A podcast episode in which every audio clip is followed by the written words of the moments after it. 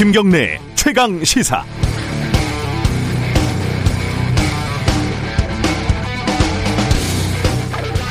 삼십 년 전 천구백구십 년 삼월 서울 마포 연립주택 지하 파출부와 경비원으로 일나간 부모가 없는 사이에 세 살, 다섯 살 아이들이 화재로 숨졌습니다.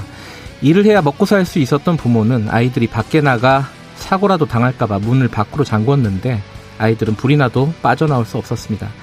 당시 정태춘은 이 사건을 우리들의 죽음이라는 노래로 만들었습니다. 노랫말 중 일부를 잠깐 들려드리면요. 엄마 아빠가 돌아올 밤까지 우리는 심심해도 할 게 없었네. 낮엔 테레비도 안 하고 우린 켤 줄도 몰라. 밤에 보는 테레비도 남의 나라 세상. 엄마 아빠는 한 번도 안 나와. 우리 집도 우리 동네도 안 나와. 여기가 우리처럼 가난한 사람들에게도 축복을 내리는 그런 나라였다면. 그로부터 십오 년 뒤 이천오 년 시월 서울 서초구 비닐하우스에 살던 여섯 살, 네 살 아이들이 화재로 숨졌습니다. 역시 밤늦게까지 일하던 부모를 기다리던 중이었습니다. 그리고 십이 년 뒤 이천십칠 년 시월 서울 구로구 다가구 주택 일 층 부모가 일나간 사이에 일곱 살 아이가 화재로 숨졌습니다. 이천이십 년 구월 십사일 서울 아, 인천 미추홀구 빌라 이 층 열 살, 여덟 살 배고픈 아이들이 라면을 끓여 먹다가 불이 나서 화상을 입고 병원에서 사경을 헤매고 있습니다. 가장 화가 나는 건 아이들이 방치돼 있다는 이웃들의 신고가 세 번이나 있었는데 결과적으로 아무도 이 아이들을 보호하지 않았다는 사실입니다. 천구백구십일 년 정태춘의 노래를 듣고 눈물을 흘렸던 저는 삼십 년 동안 무엇을 했던 걸까요?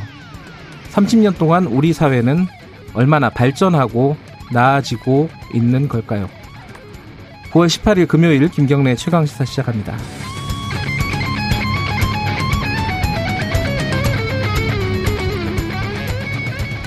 김경래 최강시사는 유튜브 라이브 열려 있습니다. 실시간 방송 보실 수 있고요. 샵 구칠삼공으로 의견 질문, 문자 보내주시기 바랍니다. 짧은 문자는 오십 원, 긴 문자는 백 원입니다.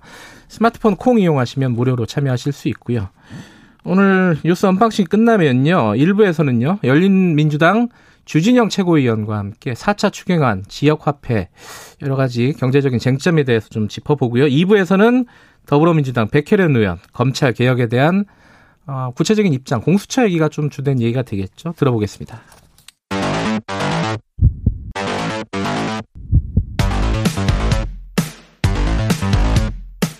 오늘 아침 가장 뜨거운 뉴스 뉴스 언박싱. 네, 어, 뉴스 언박싱 고발 뉴스. 아, 죄송합니다.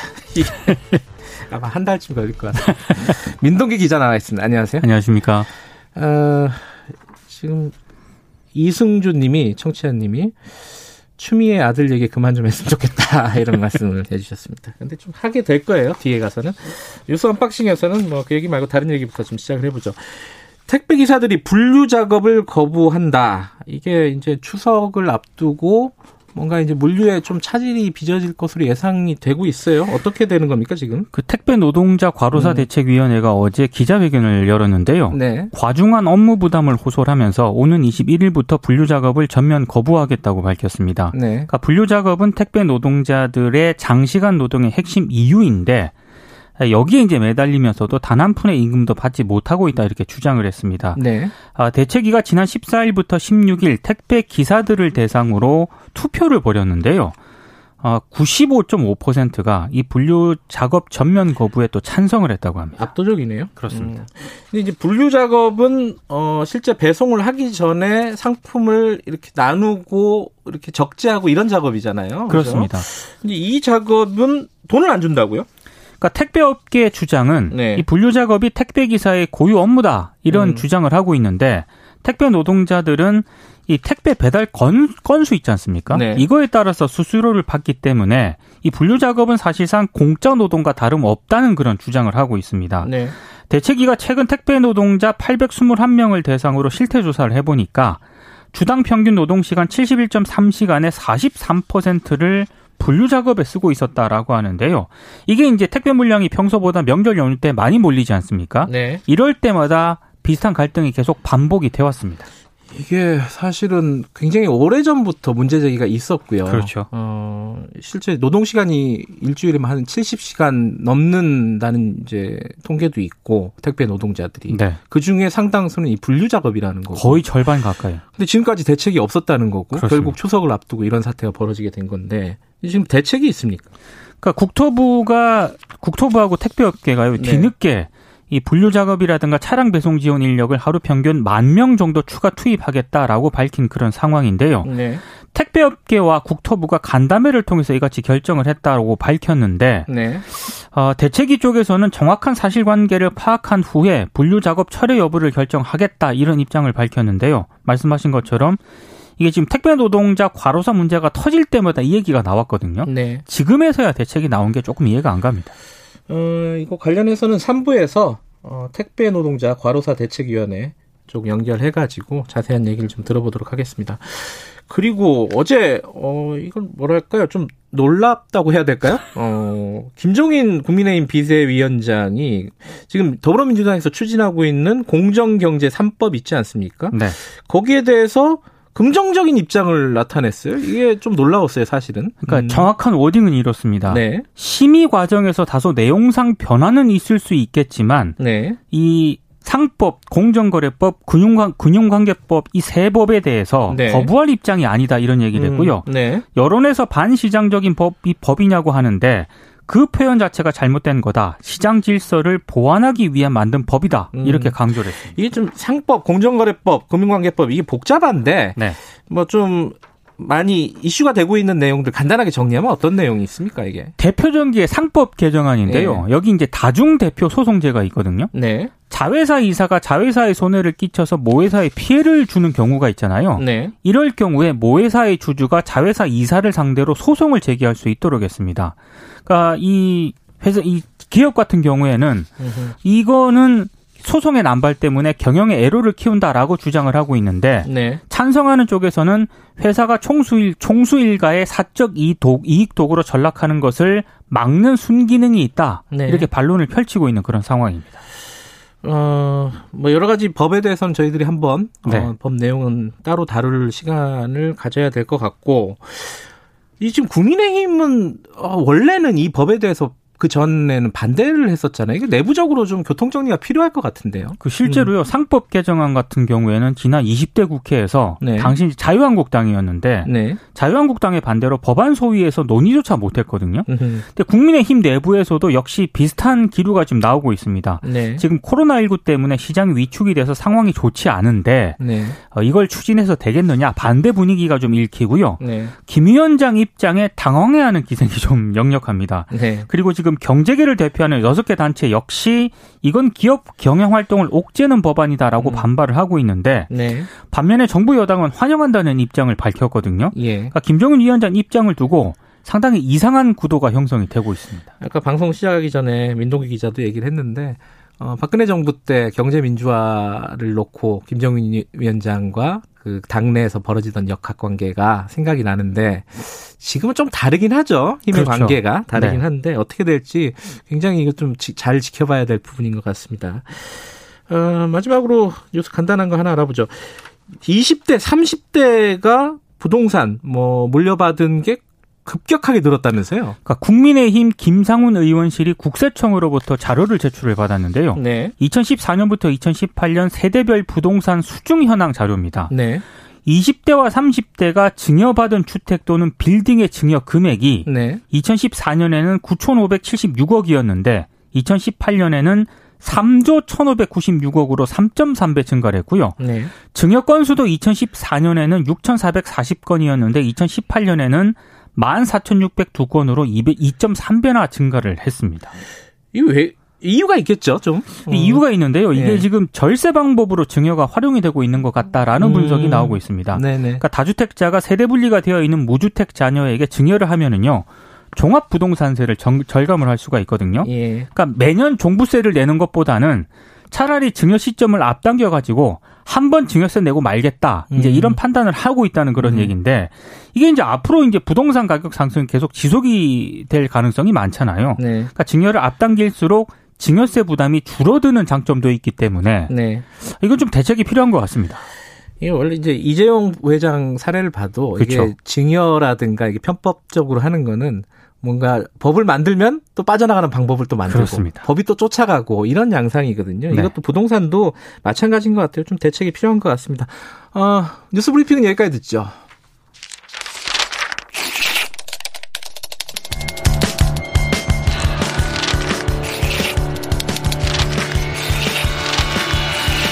민동기의 저널리즘 M. 저널리즘 M. 오늘은 어, 영어 공부를 들고 오셨다고요? 아, 지금도 머리가, 머리가 아픕니다. 이 그, 밥 우드워드가 쓴 경로. 경로. 레이지. 네, 네. 네. 지난 십오일 미국에서 출간이 됐는데요. 네. 근데 출간 전에 국내 언론사들 사이에 이 일부 문장을 두고 오용 논란이 벌어졌습니다. 그게 이제 북한과 관련된 이제 핵 문제인데 네. 이게 이제 조선일보 보도가 먼저 시작이었죠. 지난 십사일자 일면에 보도를 했는데요. 내용은 그 북미 간 긴장이 고조되는 이천십칠년 미국이 북한 정권 교체를 염두에 둔 작전계획 오공이칠을 검토를 했고 네. 여기에는 핵무기 팔십 개 사용 가능성이 포함됐다. 음. 이제 이런 내용인데 어, 작전계획 오공이칠은 한미연합군 전시작전계획 중 하나인데요. 네. 북한의 선제공격 등에 대응한 미군의 전시증원 계획 등이 담겨 있습니다. 뭐 여기까지는 뭐 책 내용을 소개한 거니까. 그렇죠. 근데 이게 한겨레가 어, 조선일보가 오보를 했다, 오역을 했다 이런 식으로 또 얘기를 이제 꺼내기 시작했어요. 그러니까 다음 날 한겨레가 지난 네. 십오일자인데요. 한겨레가 어떻게 보도를 했냐면 문맥상 네. 북한이 핵무기 팔십 개를 사용해서 공격할 가능성에 대해서 미국이 어떻게 대응할지를 검토했다 이렇게 해석을 해야 되는데 예. 조선일보가 거꾸로 해석을 했다 이렇게 반박을 했습니다. 핵무기 팔십 개의 주체가 북한이냐 미국이냐 이거잖아요. 그죠? 그걸 가지고 논쟁이 벌어진 거예요. 조선일보는 어, 미국이라고 얘기한 거고 네. 한겨레는 북한이라고 북한이다. 얘기한 거고 같은 문장을 가지고. 그렇습니다. 자, 청와대의 입장도 여기 나왔었죠. 잠깐. 처음에는요. 예. 주체가 북한이다 이렇게 방점을 찍었습니다. 예. 그러다가 아무래도 책이 정식 출간되기 전에 이런 입장을 밝히는 게 부적절하다고 판단해서인지 예, 예. 기자들에게 다시 공지를 보내가지고요. 전문이 발간되면 확인해주기 바란다. 음. 약간 입장을 또 수정을 했습니다. 그러니까 영어 잘하는 사람이 아 그거 이거 그렇게 얘기하면 안 돼 이렇게 된 거예요 사실. 그죠? 그런 것 같습니다. 자, 근데 이제 중요한 거는 어느 쪽 말이 더 신빙성이 있을까요? 이게요. 언론들 음. 보도도 그렇고 전문가들 의견도 나뉩니다. 네. 중앙일보 같은 경우에 일부 전문가들 의견을 인용을 해서요. 이 문장 전에 예. 그 대북 핵무기 사용을 놓고 당시 매티스 국방장관의 고민이 전면에 그 등장을 하는데 그 이제 그 핵무기 나오는 문장 전에 그렇습니다. 예. 그러니까 이런 문맥을 비교를 좀 고려해봤을 때. 네. 맥락상 주체가 미국이라고 보는 게 맞다 음. 이렇게 이제 보도를 했고요. 네. 실제로 중앙일보 자매 영자지가 있거든요. 네. 여기에 또 외국인 에디터들이 엄청나게 많지 않습니까? 예. 근데 문제가 이 외국인 에디터들 사이에서 해석이 엇갈렸다고 합니다. 그러니까 미국의 대응으로 본다는 의견이 조금 더 우세했다는 게 중앙일보 보도입니다.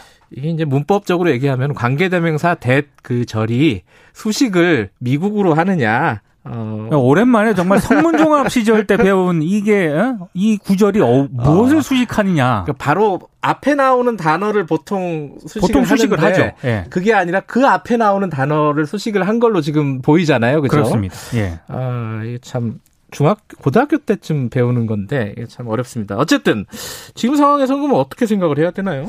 그러니까 뉴스톱의 김준일 대표가요. 네. 그걸 또 아마존에서 직접 구입을 해가지고 구입을 해서 어. 챕터 십일 장 자체를 올려놨더라고요. 그, 그 이게 이제 문제의 십일 장에 들어가 있다는 거죠. 네, 네. 그 십일 장 자체를 올려놨는데 김준일 대표 주장은 아, 당시 매티스 국방장관이 북한의 핵무기 발사를 막기 위해서 미국이 북한을 공격할 수밖에 없다는 생각을 하고 있었는데 네. 다만 누구도 수백만 명의 민간인을 순식간에 소구할 권리는 없다 이런 부분이 나옵니다. 음흠. 그러니까 이런 맥락을 살펴봤을 때 핵무기 팔십 개를 사용하는 주체가 미국으로 해석을 음. 하는 게 온당하다라고 음. 이제 얘기를 하는데요. 예. 아, 제가 진짜 어제 이 저널리즘의 원고를 준비하면서 다 읽어봤어요? 떠듬떠듬 네. 영영사전까지 들춰가면서 네. 좀 조금 봤는데 김준일 대표 주장에 좀 일리는 있는 것 같습니다. 예. 네. 자, 근데 그 지금 이제 그 주체가 문법적으로 미국이냐 아니면 북한이냐 네. 이거만 지금 뭐랄까 해석을 한다고 해서 이 문제가 깔끔하게 해결되는 건 아니죠 지금. 그 이해가 안 가는 대목이 좀 있습니다. 네. 이천십칠년이지 않습니까? 네. 근데 이천십칠년에 작전계획 오공이칠은 없었습니다. 음. 이미 이천십오년에 작전계획 오공일오로 교체가 된 그런 상황인데요. 정영도 국방부 장관도 이렇게 얘기를 했죠. 네. 네. 근데 이제 당시 매티스 미 국방부 장관이 이걸 혼동했다는 그런 얘기인데 이건 잘 이해가 안 가는 그런 대목이고요. 예. 또 하나가 이 경로라는 책에 보면은 작전계획 오공이칠에 핵무기 사용이 포함되는 것처럼 언급이 되어 있거든요. 네. 근데 청와대와 국방부가 이걸 공식적으로 부인을 했고요. 네. 군사 전문가인 김종대 전 정의당 의원도 그런 작전 계획은 없다고 반박을 한 그런 상황입니다. 음, 음. 그러니까 만약에 이제 조선일보 등의 그 해석이 맞다면은 미국이 네.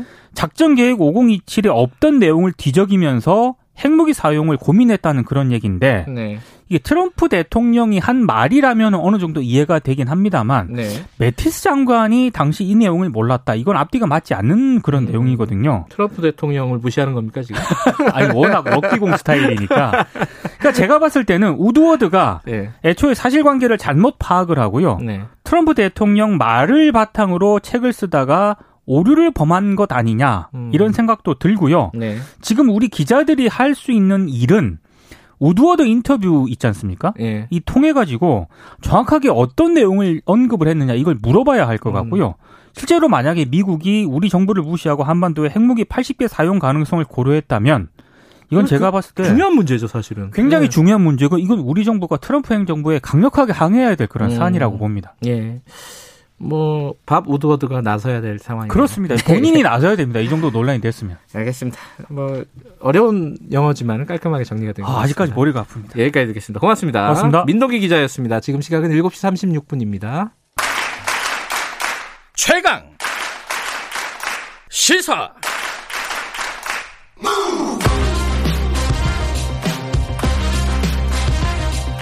지금 여러분께서는 김경래 기자의 최강 시사를 듣고 계십니다.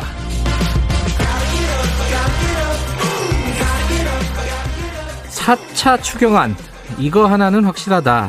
더불어민주당이 야당이었으면 반대했을 것이다. 이게 이제 주진영 열린민주당 최고위원이 페이스북에다 쓴 글입니다.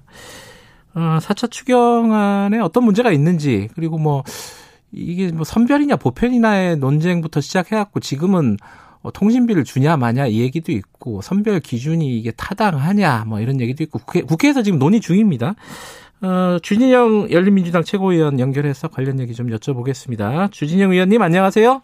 네, 안녕하세요. 네, 어, 사 차 추경안 이게 뭐가 이제 열린민주 아 더불어민주당이 여당 야당이었으면은 반대했을 것이다 이 얘기가 네. 문제가 있다는 뜻일 텐데 뭐가 제일 큰 문제라고 보시는 겁니까?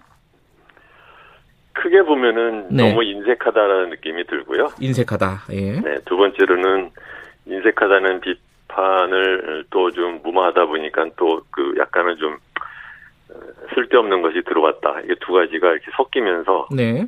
전체적으로는 너무 성급하게 싸게 땜빵으로 넘긴다라는 느낌이 듭니다. 음, 네. 인색하다라는 거는 규모가 작다는 뜻인가요, 일단은? 뭐 그렇죠. 음, 네. 그 두 번째는 쓸데없는 게 들어왔다. 어떤 거를 말씀하시는 거죠? 뭐 대표적으로 제일 큰 거는 이제 그 통신 지원금이고요. 네. 그다음에 뭐 자잘한 것들이 있는데 뭐 그런 것은 이렇게 크게 뭐 논란을 갖다 뭐 하다. 할 만한 것은 아니라고 보고요. 근데 네. 전체적으로 보면 저는 이제 사람들이 지금 뭐 이러고저러고 얘기를 하는데 도리어 의외라고 생각했던 것은 생각보다는 정보원이 빨리 급하게 갖고 나왔어요. 그렇지 않나요? 어, 시기적으로는요. 음, 네, 네. 네. 그거를 보면 이미 어느 정도 그 잘 보시면은요. 옛날에 네. 이제 삼월 때부터 네. 금융권에 대한 지원, 그 다음에는 이제 기업에 대한 지원, 그 다음에는 전 국민에 대한 재난지원금, 네. 그 다음에는 이제 한 다섯 달 달 걸려서 칠월에나 통과된 고용지원금. 음흠. 그다음에 이제 마지막으로 좀 수위 저 보듬어주지 않은 부분이 자영업자 아니냐라는 것에 대한 인식이 좀 정부 안에 있었던 것 같아요. 음흠. 그래서 어느 정도 그거 좀 너무 우리가 안 한 거 아니냐라는 생각이 있다 보니까 네. 이번에 그 팔월 십오일 그, 그 이 차 확산이 되었을 때 이 차 확산이 얼마나 더 계속적으로 진행이 될지 가라앉을지에 대한 판단을 아직 하기 어려운 시기에 에, 지금 여당 뭐 대표 경선에서 이거 갖고 자기들끼리 이제 서명성 경쟁에 이제 꺼리로 쓰다 보니까 음, 정부도 좀 비교적 빨리 반응을 한 것 같은데 네. 그래서 스피드는 속도는 상당히 빠른데 약간 좀 싸게 하고 넘긴다라는 음, 느낌입니다. 지금 사실 정, 어, 국회에서 논의를 빨리 진행하고 있는 것도 추석 전에 지급하자는 이제 정부의 방침 때문인 것으로 보여요. 근데 추석 전에 지급을 한다는 것은 어떤 의미가 있을까요? 사실 저는 그거 잘 모르겠어요. 네, 그 추석이냐 아니냐랑 무슨 상관이 그렇게 대단하게 있는 건지는. 음. 빠르면 빠를수록 기왕한다고 하면 빠르면 네. 빠를수록 좋겠죠. 네. 음. 아까 이제 적다라고 말씀을 하셨는데 인색하다. 네? 네. 그럼 이번에 칠 점 팔 조잖아요. 네. 어, 어느 정도 규모가 되면은 인색하다는 얘기를 안 들을까요? 아, 그걸 뭐 어떻게 알겠습니까, 그렇죠? 네. 네. 네. 대상자와 대, 지급하는 사람에 대한 또 액수가 네. 있는 것인데, 근데 네. 지금 보면 뭐 집합금지 업종 이백만 원, 뭐 제한업종 백오십, 뭐 일반업종 뭐 백 이렇게 네. 하는데. 예를 들어서 일 년 연간 매출 사억이라고 하면은 이제 하루 매출이 이제 말하자면 백인 거잖아요. 네. 어, 근데 물론 일 년 내내 고생한 건 아니다 하더라도 거의 한 반년 갔단 말이죠. 네. 요건 꼭 뭐 요 부분만 고생한 건 아니잖아요, 자영업자들이요. 네네. 네, 그런 걸 생각하면 이렇게 대단한 액수라고 보기는 어렵고. 네. 게다가 이제 그것이 그 대면 서비스 업종에 해당되는 그 중 사람들 중에서 해고됐는데 이제 고용지원금 대상이 안 된 사람들도 꽤 많을 거예요. 네. 네. 그런 분들에 대해서 좀 연결을 했었으면 더 좋았을 텐데 그런 것들은 빠지고 하다 보니까 전체적으로는 음. 액수가 상당히 작은 느낌은 듭니다. 그 노동자에 대한 얘기는 조금 이따 하도록 네. 하고요. 일단은 그 업종별로 말씀하신 대로 이제 차등을 뒀잖아요. 네. 이 부분을 업종별 차등을 없애고 네. 어, 지금 매출액 기준이 사억 이하인데 이걸 좀 네. 올리는 게 어떠냐 이렇게 말씀하셨어요. 그렇죠. 저희 당에서는 그렇게 했습니다. 예, 이게 그러면은 어, 업종별 차등이라는 게 문을 완전히 닫게 했기 때문에 이제 일종의 보상 차원인 것 같은데 이게 어떻게 보면 네. 또 합리적일 것 같거든요. 이거를 없애자고 그렇죠. 하는 이유가 뭐라고 생각하시는 겁니까? 정부가 지금 보면, 네. 그러니까 지금 이월 달부터 팔월 달까지 비교적 방역을 잘했기 때문에 우리나라가 선방을 했다고 하지만 그렇다고 그 기간에 걸쳐서 자영업자분들이 피해를 안 본 건 아니잖아요. 그렇죠? 근데 네. 이제 이것을 시에, 어떻게 보면 이제 시간적으로 팔월 십오일이라는 그 짤부터 지금까지 짧은 윈도우 기준으로 보다 보니까. 예. 이제 어떻게 보면 없는 돈을 그래도 뭐 누구한테 좀 더 주는 것 같고 또 이렇게 해야 또 뭔가 대단하게 성가란 느낌도 들고 하다 보니까 이렇게 되는데 저도 회사에서 있어 보면은 이게 그 격리 쪽 직원들이요 이렇게 이렇게 자기 딴에는 세세하게 나누는 걸 대단한 자기들의 능력이라고 또 생각하는 경향이 있어요. 네. 음. 네. 그리고 이제 뭐 업종 중에서도 또 뭐 금지 업종 중에서도 네. 저희들이 그런 얘기를 했지만 뭐 무도장이라든가 유흥업종이라는 사람들이 네. 그, 그분들도 다 정부에 세금 내고, 저, 국가, 국민이고, 정부가 허가한 업종인데, 음. 음, 당신들은 뭐 뺀다는 식으로 이렇게 하는 것도 보면은 굉장히 현명하다 그런 느낌이 듭니다. 네. 그 국민 정서상, 그 유흥업소는 뭐, 지원하기가 어렵다. 이게 이제 정부의 입장이잖아요. 네. 어. 근데 그, 정서라는 게 자기들이 정한 정서지, 뭐, 음. 어쨌든 지금 매출액은 사억인데 그것도 네. 올리고 이게 이제 국회 논의 과정에서 이렇게 지금 어, 주장을 하실 거잖아요, 그죠? 그렇게 되기를 바라는데 저희는 이제 뭐 아쉽게도 의원 수가 적어서 그런지 예결 심사를 하는 그 소위에 해당되는데 참석하는 의원이 없어요. 그래서 네. 이제 저희들이 고, 고려를 할 때 이런 것도 좀 생각해달라고 촉구를 한 정도입니다. 음, 네. 또 하나가 이제 재난지원금으로 따지면 이번에 이 차잖아요. 네. 일 차 재난지원금은 이제 보편적으로 일단 지급을 한 건데, 따지고 네. 보면은. 거기에 대한 평가가 제대로 이루어지지 않고 이 차 재난지원금 논의가 바로 결정이 돼버렸다. 그렇죠. 이런 지적이 있는데, 평가를 하신다면 어떻습니까? 주대, 어, 주의원께서 평가를 하신다면. 어, 이게 이제 근본적으로 이제 보고 때문에 생긴 문제잖아요. 예. 네, 그래서 아무래도 뭐 정기적으로 월급을 받고 사는 사람들, 네. 그러니까 뭐 공무원이라든가 뭐 대기업 직원이라든가 이런 사람들, 정규직 직원들이죠. 네. 이분들은 사실 대단하게 뭐 경제적으로 피해를 본 게 없어요. 음흠. 어, 그런 것을 생각을 하면 이제 시급하기 때문에 보편적으로 한다고 하지만 네. 사후적으로 뭐 사회연대세라든가 아니면은 뭐 기초공제를 갖다 좀 줄인다든가 하는 식으로. 네. 네, 소득에서 그렇게 크게 타격을 받지 않은 분들에 대해서는 좀 일부분 좀 보정할 수 있는 그런 장치를 생각을 해볼 만한 여유도 있었을 것 같은데 네. 전혀 이제 생각을 안 하겠다는 것에서는 좀 아쉬웠다고 생각을 합니다. 그 다음에 이제 가구별로 지급한 것에 따라서도 지금 문제가 많았잖아요. 네. 음, 저희 당에서는 이제 선거 전부터 그렇게 가구로 하지 말고 개인별로 그냥 하자. 왜냐하면 가구라는 게 오십 퍼센트 줄 거냐 칠십 퍼센트 줄 거냐 때문에 사실 생기는 그 틀인데 음. 백 퍼센트 될 때는 가구라는 개념이 불필요한 것이거든요. 네. 네, 뭐 그런 얘기입니다. 네. 그러면 이제 지금 어, 일 차 재난지원금의 효과는 어느 정도 있다고 평가를 하세요? 그게요. 사실 액수가 너무 작아서 아. 그 대단하게 그 드러내기가 어려울 거라고. 물론 이제 안 주는 것보다는 낫지만 그것 예. 때문에 얼마나 효과가 있었느냐. 이거 정부는 그걸 갖다 지원금의 효과라고 볼 수 있는, 보고 싶어 할 텐데 제가 보기에는 우리가 방역을 잘했기 때문에, 그리고 국민들이 협조를 그만큼 음. 잘했기 때문에 네, 이만큼 한다고 생각합니다. 근데 계속 적다고 말씀하시는데 네. 재정부, 기재부 입장은 아, 지금 네. 이제 그 재정 관리도 해야 되고 국가 부채도 네. 지금 늘어나고 있고 이 얘기는 어, 뭐 추경할 때마다 얘기를 하잖아요. 그렇죠. 그건 엄살이라고 보시는 거예요, 그러면은? 아니, 뭐 엄살이 아니겠죠. 근데 네. 제 말씀은 어, 네. 어 이런 거죠. 그러니까는 네.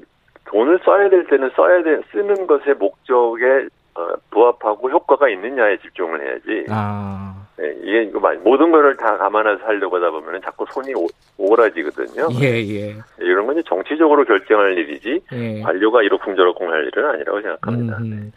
그리고 이번에 이제 논란이 되고 있는 게 통신비 이만 원인데 네. 이게 어, 주진영 의원께서는 두고두고 조롱을 받을 것이다. 굉장히 이제 강한 어조로 비판을 하셨어요. 그 이유가 뭔가요? 그래도 그 정부 입장은 도움 된다. 사 인 가족이면 팔만 원인데 이거 작은 돈이냐? 이거거든요, 지금.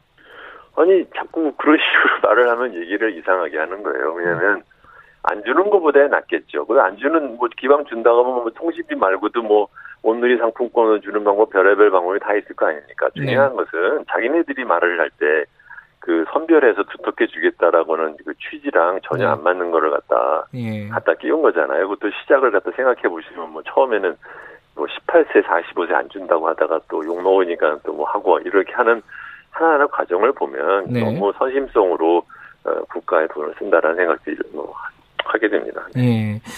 그리고 아까 말씀하신 거 좀 뒤에 얘기하겠다고 한 게 이제 자영업자들도 네. 힘든 건 마찬가지지만 거기에 고용된 사람들한테는 온기가 안 간다. 그렇죠. 그럼 어떻게 해야 된다고 보시는 거예요, 이거는? 정부가 그 예. 기업들한테 지원을 할 때 고용 그 안정 그 고용 뭐 안정에 대한 기금으로 이제 지원을 한 것 같이 예. 좀 더 액수를 늘리는 대신에 그 중에 뭐 예를 들어서 뭐 퍼센티지로 치면 뭐 삼분의 이는 임금으로 쓰라든가, 네, 아니면은 임금을 갖다 그 뭐 고용을 갖다 유지를 한 사람에 대해서는 뭐 두 배를 준다든가, 뭐 이런 식으로 연계를 할 수 있는 방법이 지금 중요한 것은 전달하는 체계에서 타겟을 골라내기 어렵다는 거잖아요. 그렇죠.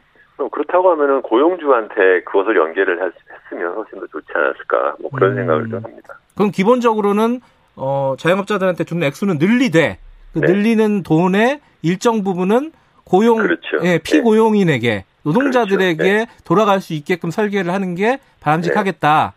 그렇습니다. 음, 근데 정부도 지금 그 부분에 대해서 여러 가지, 어, 지원책을 내놨잖아요. 예. 뭐, 그 부분은 부족하다고 일 차, 보십니까? 그렇죠. 지금 보면은, 음. 이제 일 차 지원금에서 받았던, 백오십만 원 받았다는, 주기로 했던 사람들한테 이제 추가로 오십 더 더 주고, 예, 예. 그때 아예 못 받았던 사람들한테는 이제 신청받아가지고, 삼 개월간 백오십 주겠다는 건데 그때도 예. 잘 생각해 보시면 원래 사람들이 정부가 말했던 것보다 훨씬 더 많은 사람들이 신청을 했어요. 네. 네, 그다음에는 또 그 사람들 중에 신청했는데 못 받았던 사람도 있단 말이죠. 근데 사실은 그거 그거 역시 일정 기준을 지켜야 돼요. 그런데 음. 거, 거기에 빠져 있는 사람들이 굉장히 많고 특히 여성 노동자들, 그러니까 대면 서비스일수록 여자들이 많은데 네. 네, 여자들이 받은 액수가 그 이번에 그 칠월 달 통과된 것만 하더라도 사람은 더 아마도 여자가 많을 텐데 받은 액수는 여자들이 적다는 거잖아요. 아하. 그런 걸 보면 예. 분명히 그, 그 대상되지 못한 분들이 굉장히 많았던 걸로 보입니다. 네, 이 얘기도 여쭤봐야 될 것 같습니다. 전문가시니까 한국조세재정연구원에서 지역화폐가 큰 효과는 없다, 좀 개선이 필요하다 이런 취지의 보고서를 냈어요. 네. 어, 여기 이제 이재명 지사나 지금 더불어민주당 쪽에서는 뭐 그렇지 않다라고 강하게 반발을 하고 있는 상황인데 네. 경제 전문가로서는 이거 이 논란은 어떻게 보십니까? 저도 이 논란 얘기를 하셔서 예. 그 읽어봤거든요. 보고서요? 예. 네. 근데 뭐 누가 읽어봐도 뭐 그렇게 대단하게 그 억지스러운 주장을 한 거는 아니고, 네. 그런 대신에 두 가지를 나눠보죠. 그러니까 하나는 안 주는 것보다는 효과가 있겠죠. 자꾸 정치권은 안 주는 것 대비 효과가 있다는 식의 너무 그 몰두를 하는데 이 분석 보고서는 현금으로 줬을 때 대비 효과가 있었을까라는 것은, 근데 현금으로 주질 않았으니까 비교하기는 어렵잖아요. 네. 그러니까 기본적으로 매출 데이터를 자기네들이 들여다봤는데, 네. 효과가 보이지는 않더라. 음흠. 없다라는 뜻은 아니죠. 이제 가설 검증이라는 이제 단계가 그런 것이니까. 예. 근데 물론 이제 기간이 이천십팔 년까지, 이제 최근에 우리나라가 지금 그 이런 지역 화폐가 본격적으로 늘기 시작한 게 이천십팔 년 한 삼 조 썼고 이천십구 년에 한 구 조 썼거든요. 예. 음, 그러니까 막상 이제 크게 늘린, 작게 쓸 때는 효과가 당연히 안 보이겠죠. 그렇죠? 네.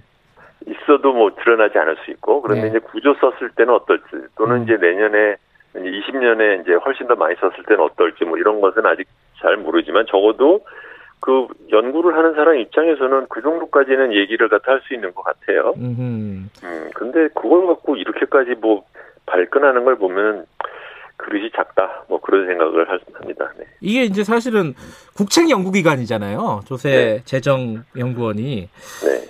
그 국책 연구기관이 그 문재인 정부의 어 공약을 정면으로 지금 비판하는 거 아니냐, 이런 취지의 비, 어 얘기를 했어요. 이재명 지사가. 네, 비판하면 어때서?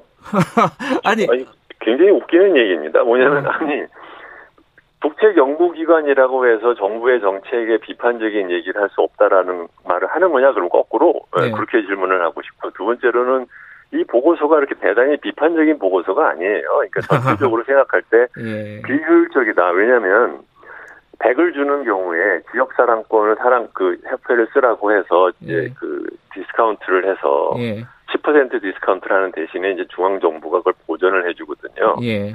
한 그러니까는 이제 중간에 이제 사용 액수를 쓰면 지역 정부에서 쓰고 싶으면 써라. 그렇지만 중앙 정부가 거기에 보조까지 할 필요는 없지 않느냐. 음. 뭐 그 정도 얘기거든요. 네. 뭐 그, 그럴만한 얘기도 못하면 이거 뭐 완전히 무슨 저 사람들 입을 막고선 살겠다는 얘기죠. 알겠습니다. 오늘 여기까지 드릴게요. 고맙습니다. 네, 안녕히 계세요. 네, 열린민주당의 주진영 최고위원이었습니다. 김경래 최강기사 일 부는 여기까지 하죠. 이 부에서는요, 검찰개혁, 공수처 여러 가지 지금 어떻게 되고 있는지 더불어민주당 백혜련 의원과 함께 이야기 나눠보겠습니다. 여덟 시에 돌아옵니다.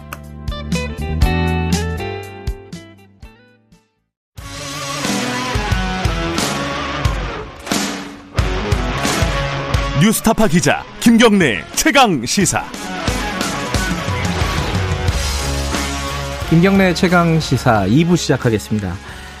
검찰개혁 얘기 좀 해보죠. 어, 지금 추미애 법무부 장관은 아들 군복무 시절 특혜 휴가 뭐 의혹, 뭐 논란, 뭐 이것 때문에 계속 그 얘기만 나오고 있는데, 사실은 검찰개혁이 어떻게 되고 있는가, 이게 좀 더 본질적인 얘기인 것 같습니다. 그런데 공수처도 지금 진행이 안 되고 있고요. 어, 검경 수사권 조정 관련해가지고, 이 지금 대통령령이 지금 곧 내년 초면 시행이 되지 않습니까? 이 부분에 대한 논란도 지금 가라앉지 않고 있습니다. 더불어민주당 백혜련 의원 연결해서 관련 얘기 해보겠습니다. 안녕하세요.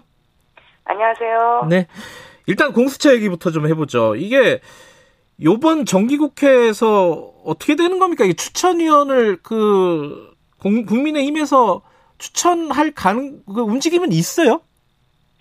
어, 지금 계속해서 원내대표들 간의 협상은 진행되고 있는 것으로 알고 있습니다. 그래서, 네. 어, 지금 뭐, 원래 주호영 원내대표가 그, 특별감찰관 후보하고 북한인권재단 인사 추천하면, 네. 어, 하겠다 해서 또 저희가 받았고, 그런데 네. 이제 먼저 해라 이렇게 하면서, 어, 답보 상태긴 하는데요. 지금 네. 김태년 원내대표가 정말 인내에 인내를 더하시면서, 그 동시에 추진하는 방향에 대해서 계속적으로 음. 어, 협상을 진행하고 계시는 걸로 알고 있습니다. 그래요? 아니 먼저 좀 해줄 수도 네. 있는 거 아니에요? 민주당 입장에서? 네. 이거 먼저 해주면은 뭐 바로바로 바로 진행이 될 수도 있는 거니까. 약간 상호 불신의 문제이기도 한데요. 아, 그래요? 어, 특별, 아. 네. 네. 어, 먼저 했는데 저쪽에서 안 하면 어떡할까, 이 걱정인가요? 그러면은?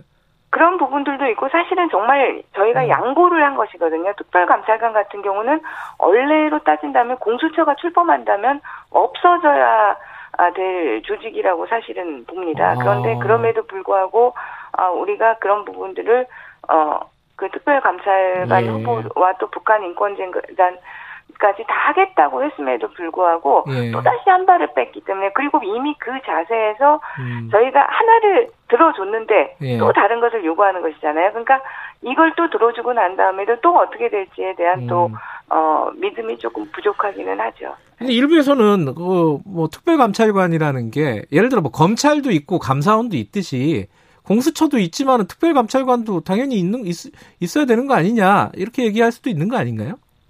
이 특별감찰관의 역할이 상당히 공수처와 아, 그, 겹치는 부분이 있고요. 사실은 음. 이 특별감찰관이 출범을 할 때 네. 아, 왜 출범을 시켰냐면 저희가 그때도 공수처를 주장을 했었고 음. 어, 그 특가 그러니까 그 특별감찰관이 아니라 특검 네. 제도적인 특검을 음. 주장을 했었습니다. 그런데 네. 어, 그 제도적인 특검이 이 받아들여지지 않으면서 네. 그냥 기구상으로 음. 어 그 존재하는 네. 그런 특검이 되면서 아 제도 특검 반대로 얘기했네요 제가 예. 제도 특검으로 되면서 그 특별감찰관을 같이 음. 하는 형태가 됐었거든요. 예. 그렇기 때문에 사실은 공수처가 출범하게 되면 예. 특별감찰관은 그다지 그 의미가 없게 되는 제도입니다. 예. 근데 지금 이제 뭐 협상 중이지만은. 어, 이게 계속 미뤄지게 된다면은, 지금, 어, 더불어민주당 쪽에서는 개정안을 냈잖아요. 공수처법 관련해가지고. 그죠? 네. 이게 그러면은 추천위원 안 해주면은, 어, 법학계 인사로 추천을 한다. 이런 내용인 거죠? 네. 근데 이제 그게, 그 전제가. 예. 야당의 추천 후보, 어, 후보 추천위원 권한은 그대로 있다는 걸 분명히 좀 말씀드리고 싶어요. 음, 네네네. 그러니까 후보 추천 권한은 그대로 있고, 예. 단지 추천을 하지 않을 때, 예. 아, 그럴 때 보완책으로서 이, 그 법, 법원 조직법상에 있는 대법관 후보 추천에 당연직 위원으로 되어 있는 네. 한국법학교수회 회장과 법학전문대학원 교수 이사장을 추천위원으로 네. 어, 국회의장이 지명하게 돼 있는 것입니다. 음흠. 그러니까 야당의 추천 권한이 박탈이 됐다고 언론에서 자꾸 음. 보도들을 하시는데요. 네. 전혀 그렇지 않다는 겁니다. 음. 야당의 후보 추천위원 권한은 그대로 있고 야당이 정말 그 권한을 행사하지 않을 때 네. 폐업을 할 때 어, 그럴 때 하나의 보완 조치로서 예. 이 법밖의 인사들이 추천위원으로 이촉되게 되는 겁니다. 예. 지금 원래 야당 입장은요, 국민의힘 입장은 어, 헌법재판소 판단을 받아보고 그러고 얘기하자는 거였잖아요. 그 얘기에서는 좀 물러났나요? 아니 지금도 마찬가지로 그 부분을 계속 주장을 음. 어, 하고 있습니다. 음. 그러니까, 그러니까 어, 이 그 근거 중에 가장 큰 게 공수처가 뭐 야당 어, 탄원용인 네. 기구로. 어, 독재기구로 전락할 것이다. 뭐 이런 주장이신데요. 네. 정말 이해를 할 수가 없는 것이 이게 야당 탄압령이 될 수가 없는 기구입니다. 왜냐하면 대상 자체에 네. 구십구 퍼센트가 사실은 어, 그 정부 여당의 인사들이라고 볼 수 있는 대상들이거든요. 네. 오로지 야당의 국회의원 네. 지금 들만 그 대상이 되는 겁니다. 현실적으로는. 예. 예. 그렇기 때문에 그렇게 될 수가 없는 기구임에도 불구하고 어, 계속적으로 그런 주장들을 하시면서 네. 어, 위헌 법률 심판, 헌법소원 결과를 기다리겠다 이런 주장을 하고 계시죠. 자, 협상 중이지만 언제까지 이 협상을 기다리실 수 있는 겁니까? 더불어민주당 입장에서는?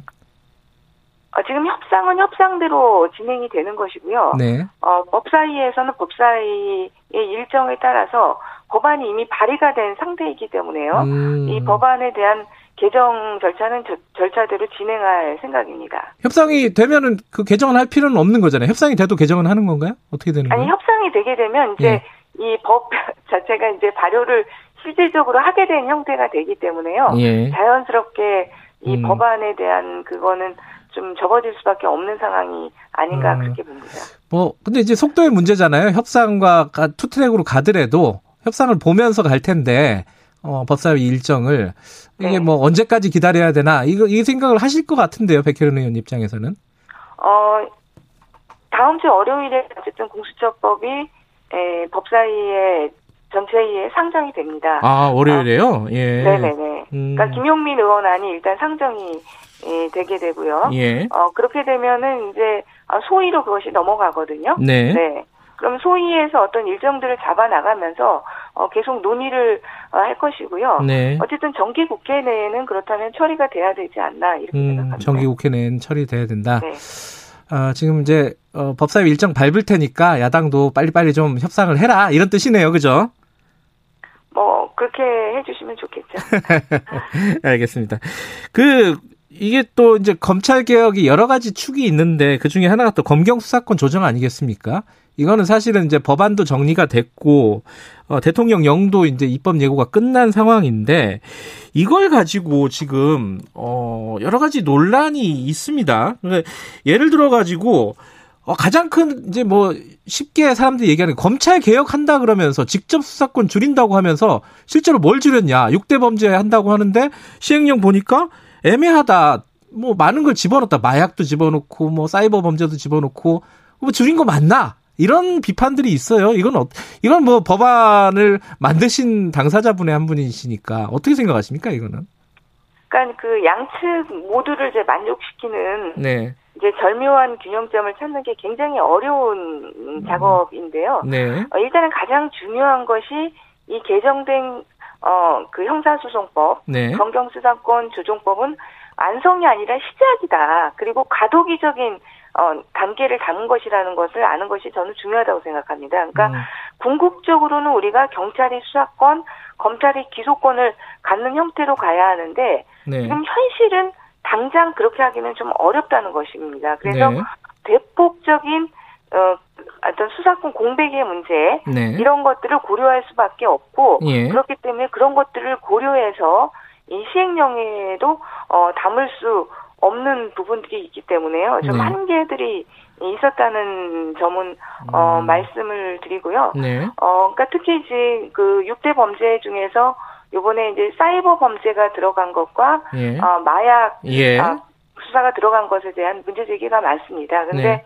어, 마약 같은, 그, 두 개도, 두 개의 범죄가 다 뭐, 어, 검찰이 할 수 있는 것처럼 돼 있는 것은 아니고요. 사이버 네. 범죄 같은 경우도, 어, 국가 통신망 자체가 침해가 됐다든지, 음. 그 준 정말 대형 범죄로서, 어, 경찰 혼자 하기가 좀 어려운 사안일 때만 할 수 있게, 예, 되어 있고요. 마약 네. 같은 경우도 모든 사건을 하는 것이 아니라, 국제 간의 거래라든지, 어, 이런 부분에 대해서 한정할 수 있게 되어 있습니다.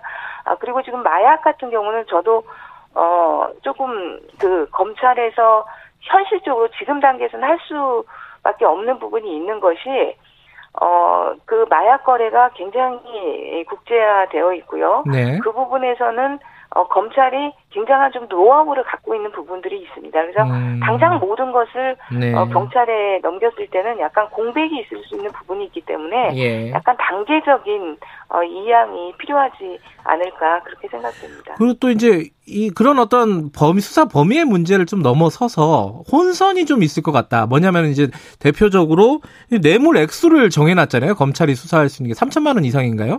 그죠? 네. 근데 수사 시작할 때 삼천만 원인지 이게 오천만 원인지 이천만 원인지 어떻게 알고 시작하냐. 시작은 어떤 첩보를 가지고 시작을 하는 건데 이 이게 좀 애매하다. 이걸 검찰이 해야 되는 건지 경찰이 해야 되는 건지. 그런 혼선은 조금 어떤 정리가 필요한 거 아닐까요? 어, 그러나 이제 수사라는 것이 어떤 예.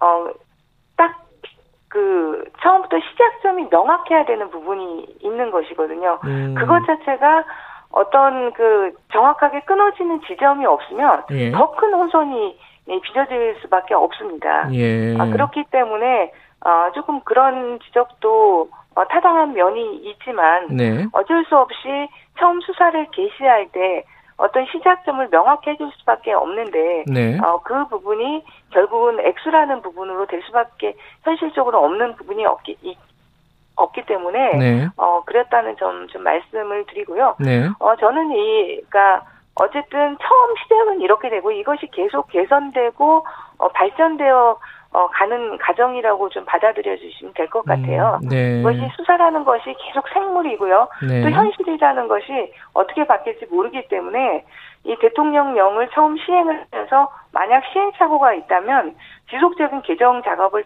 통해서 네. 어, 수사의 공백이 생기지도 않으면서 어, 그 경찰과 검찰이 모두 다 제 영역에서 제 역할을 할 수 있는 형태로 네. 계속적으로 좀 개정 작업을 해나가야 된다고 봅니다. 음, 예를 들어 가지고 이제 그 참여연대에 양홍석 네. 공익법센터 운영위원이 네. 있으시잖아요, 변호사. 네. 그분도 그 얘기를 했어요. 어제 저희들이 인터뷰를 했는데 어. 이대로 시행령이 시행이 돼버리면은 아마 수사에 공백이 생길 것이다, 오히려. 왜냐면은, 어, 재수사라든지 보완수사라든지 이런 부분에 대한 명확한 지침이 없다. 현장에서는 분명히 혼란이 생길 것이고, 어, 극단적인 경우에서는 수사 공백까지 우려가 된다. 이런, 어, 말씀을 하셨어요. 여기에 대해서는 어떻게 생각하십니까? 어, 저는 그 말씀에는 좀 동의하긴 어렵고요. 그러니까, 예. 아, 이것이 처음 이제 제도화 됐기 때문에 네. 그런 부분이 약간 우려는 있을 수는 있다고 생각합니다. 그런데 네.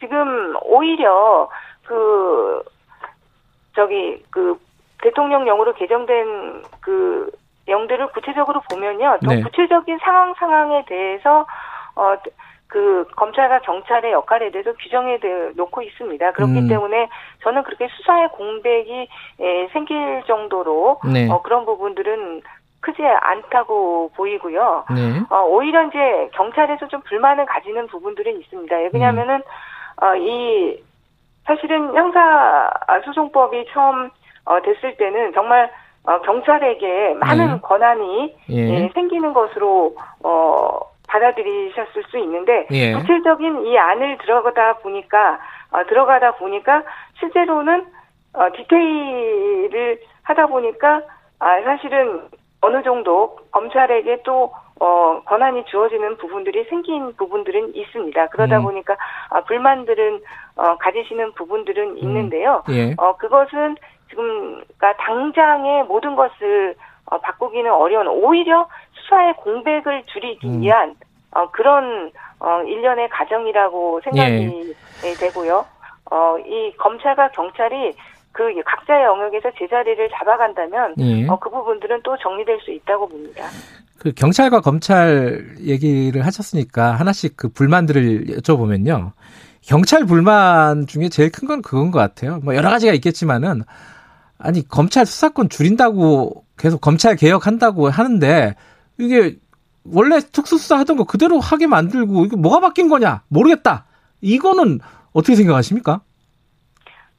근데 이제 법무부에서 구체적으로 조사를 해봤다고 합니다. 그래서 네. 지금 이제 수사 개시 범죄 예. 범위 제한을 통해서 어, 검사의 직접 수사가 얼마나 아, 줄어들 것인가 이거 예. 통계 수치로 지금 해보니까 지금 오만여 건에서 팔천여 건으로 약 팔십사 퍼센트 축소되는 음, 것으로 시뮬레이션을 어, 해본 나타, 거예요? 음. 네. 그 통계 수치로는 뽑아보니까 그 정도 나타난다고 음, 하거든요. 네. 그러니까 어, 그 이게 뭐 그대로 검찰에게 직접 수사를 다 열어놨다. 이, 음. 이 주장에는 그냥 일방적으로 동의하기는 어려울 네. 것 같습니다. 그러니까 좀 그 어, 실제로 시행되지는 않았기 때문에 저희도 음. 단정할 수는 없지만 그 네. 경과를 봐야 될 거고요. 네. 반드시 그 우리가 생각하는 만큼 줄지 않을 수는 있지는 모르겠지만 확실히 네. 주는 건 저는 확실하다고 봅니다. 예. 그리고 또, 또 경찰에 대한 얘기가 아니 그럼 경찰도 개혁을 해야 되고 예를 들어 뭐 정보 수사 이, 이 부분도 좀 축소를 해야 되는 부분도 있고 자치 경찰도 해야 되는데 이 부분은 진척이 전혀 없는 것 같다. 이건 어떻게 보세요? 네, 지금 경찰 개혁은 지금 예. 시작도 못한 그러니까요. 어, 예. 상태라고 생각합니다. 저도 이것이 좀 빨리 예. 어, 진척이 이 대학이 될 것이라고 생각하고요. 자치경찰제와 국가소속본부 이런 부, 부분에서 네. 어, 같이 돼야지 네. 이 나머지 부분들도 다 연동돼서 또 개혁될 수 있는 부분이 되기 때문에요. 네. 어, 이것은 좀 행안위가 중심이 돼서 어, 돼야 되는데요. 지금 음. 그 부분이 같이 지금 어, 권력기관 개혁을 이번 정기국회에서도 중요한 과제로 하고 하기 때문에 행안위에서도 좀 속도를 내서 네. 어, 진행이 될 것으로 생각합니다. 알겠습니다. 마지막으로 추미애 장관 얘기 하나만 좀 여쭤볼게요. 어, 지금까지 나왔던 얘기로 보면은 추미애 장관은 전화한 적 없다. 남편도 전화한 적 없다. 뭐 이러고 있고 어, 근데 보좌관은 또 세 번 정도 전화를 했다, 이런 식의 얘기들은 나오고 있습니다. 아직 뭐 검찰 수사가 확정적으로 발표가 된 건 아니지만은, 근데 이 정도 상황이면은 보좌관이 전화한 부분들, 이런 부분에 대해서는 책임져야 되는 거 아니냐, 이런 얘기가 뭐 야권 중심으로 하고 있어요. 계속 문제 제기하고 있는데, 이거 어떻게 생각하시는지 얘기 듣고 마무리하죠. 그러니까 전화의 네. 내용이 중요하다고 생각합니다. 정말 지금 음. 어, 그 추미애 장관 쪽에서 주장하는 건 단순한 민원 전화라는 거 아닙니까? 네. 근데 단순한 진짜 민원 전화라고 한다면 그 부분에 대해서까지 정치적인 책임을 지라고 한다는 것은 너무나 음. 가혹한 것이 아닌가 음. 아, 생각됩니다. 그것이 무슨 좀 이해 이 관계가 결합된 청탁성의 전화라고 한다면 네. 그 부분에 대한 정치적 책임의 문제를 생각해 볼 수 있겠지만 네. 단순한 민원 전화가 한다고 한다면 그 부분에 대한 음. 대해서까지 책임을 지나려고 하는 것은 정말 가혹한 것이죠. 음, 보좌관이 전화를 한 부분은 조금 부적절한 거 아니냐. 민원 전화든 뭐든 간에 아들, 아들 일인데 이건 어떻게 보십니까? 그것이 뭐, 어, 그, 어, 그 부적절하다고는 뭐 말할 수는 있겠죠. 그것이 예. 뭐 잘했다고 할 수는 없는 일이겠죠. 예. 어. 아, 잘했다고 할 수는 없는 일이다. 잘했다고는 할 수는 없지만 그것을 예. 가지고 정치적 책임까지 지라고 하는 것은 음. 또 어, 너무나 어, 나간 주장이고 그동안 예. 너무나 야당이 추미애 장관에게 확인되지 않은 사실로 음. 너무나 심한 정치적 공세를 했기 때문에 그것들은 국민들께서 네. 어, 양쪽의 주장을 다 보시고 객관적으로 어. 판단해 주셔야 된다고 봅니다. 네.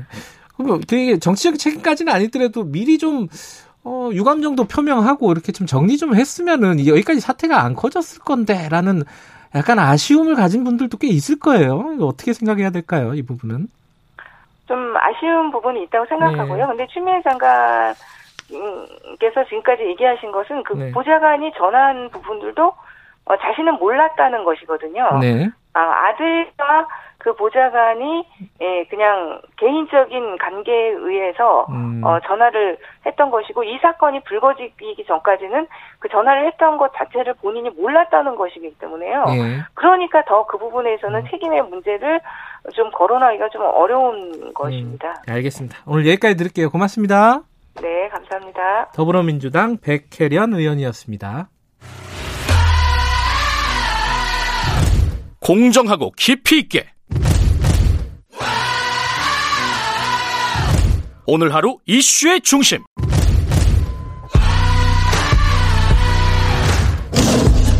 김경래의 최강 시사.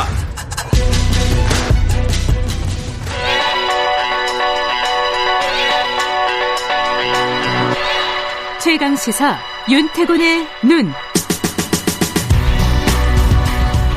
윤태곤의 눈, 의제와 전략그룹 더모아의 윤태곤 정치분석실장 나와 계십니다. 안녕하세요. 네, 안녕하세요.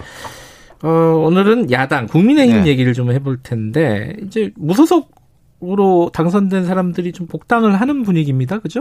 한 명 했죠, 한 명. 예. 이제 실제로는 한 명 했고요. 그렇죠. 국민의힘 비대위가 어제 권성동 의원 복당 신청안을 가결했어요. 네. 지난 총선에서 강릉 지역구 경선에서 컷오프 됐는데, 무소속으로 출마했고, 당시에 미래통합당 후보, 민주당 후보 다 꺾고 당선됐죠. 어, 예. 살아 돌아온 거죠. 말하자면 그렇죠. 쉽게 얘기하면. 그런데 예. 어쨌든 사월 총선이니까 지금 뭐 오 개월. 오 개월 됐죠. 예. 그러니까 아시다시피 뭐 비대위 체제 출범하는데 시간 걸렸고 당명 바꾸고 뭐 이러느라고 세월이 흘렀는데 그거 감안해도 상당히 오래 걸렸죠. 네. 권 의원은 당선되자마자 복당 신청했다고 하거든요. 아, 그래요? 예. 음. 일단 뭐 어제는 복당을 허용해준 당 지도부에 감사드린다. 미력이나마 야당을 재건하는데 열과성을 다하겠다.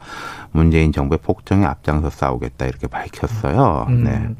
당에 들어가는 게 좋은 건가 보죠? 아, 그럼요. 울타리가 있는 건데. 예. 어쨌든 권성동 의원 말고도 몇 명 있어요. 그죠? 홍준표, 네. 김태호, 윤상현 의원이죠. 다들 좀 중진이네요. 네, 중진이고 그렇죠? 상징성이 있는 인물들이고 음. 바로 그 상 상징성 때문에 복당이 잘 안 되고 있을지도 몰라요. 아하. 그냥 별 상징성이 없는 사람이면은 쉽게 쉽게 되죠. 어. 네. 권성동 의원이 제일 쉬웠다? 어, 제가 좀 설명드리겠지만 그런 면이 있습니다. 음. 예, 홍준표, 김태호 의원은 이미 복당 의지를 밝힌 바가 있고 예. 윤상현 의원은 특별한 언급이 없는데 예. 좀 자세히 말씀드리자면 일단 중진급 의원들은 다 다 받아주자. 아, 그러니까 국민의힘에 있는 중진권 그렇죠. 의원들은. 예. 정진석 의원 오선인데 정치는 뺄셈이 아닌 덧셈이 돼야 된다. 네. 궁극적으로 모두 복당시켜 함께하는 모습을 보여야 된다. 네. 삼성 장재원 의원도 남아있는 무소속 의원들의 복당 또한 이른 시일 안에 정상적으로 진행해 주길 기대한다. 이렇게 네. 말을 했어요. 그러니까. 예. 뭐 이거는 단순한 논리입니다. 예, 보통 다 그렇게 얘기하잖아요. 되자, 예. 되고 과거를 다 잊고 힘을 음. 모으자.